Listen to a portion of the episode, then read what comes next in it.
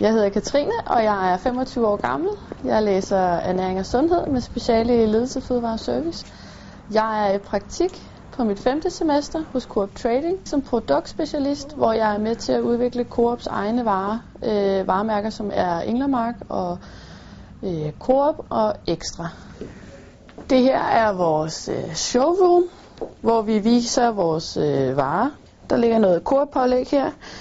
Jeg øh, er i gang med at samle data ind på, hvor meget salt de her produkter indeholder, fordi det er meget op i tiden, hvor meget salt vores øh, fødevarer indeholder. I dag der skal jeg teste mysli, og jeg skal se, om de myslier, jeg har fået sendt fra leverandøren, er tilsvarende den mysli, jeg har nu. For øh, vi vil ikke skifte myslien ud, vi vil bare gerne have en ny leverandør på den. Både for at se, kan vi få et tilsvarende produkt, som er billigere, eller måske noget, som er bedre. Og det er hele tiden for at være konkurren- øh, konkurrencedygtig, så er du ude og sondere markedet hele tiden og spille leverandørerne op mod hinanden. For hvis vi har tre leverandører, der byder ind på den samme vare, så er det også nemmere at presse prisen ned. Så skal jeg smage på det, og øh, jeg gør bare det, jeg tager en lille håndfuld, putter det i munden.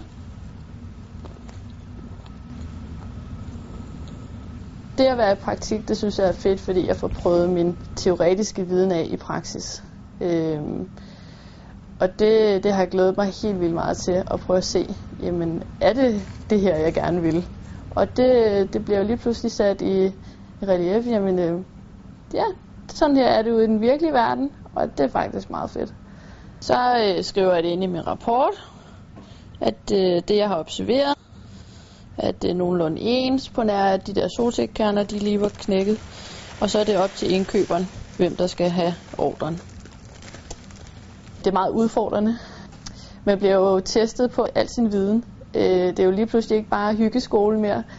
Alle de øh, lovtekster, man har siddet og bandet over, dem får man brugt jo. Øh, fordi på øh, for eksempel sådan en emballage her, der er jo lovgivning om, hvordan datomærkningen skal sidde. Der er lovgivning om, hvordan allergene øh, advarsler skal stå og alt sådan noget. Og det skal man bare vide. Så er der selvfølgelig øh, alt det praktiske, man har lært omkring, hvordan man arbejder med sensorik, med at smage på det og måle på det, og det skal være ens hver gang. Og, altså det er sådan nogle små ting, som gør, at man skal hele tiden bruge de øh, redskaber, man har haft i skolen. Men det er samtidig også rigtig fedt, fordi man bliver jo taget alvorligt. Jeg er jo ikke bare hende, den studerende. Jeg, er jo, jeg bidrager med noget hver dag, og det er rigtig fedt.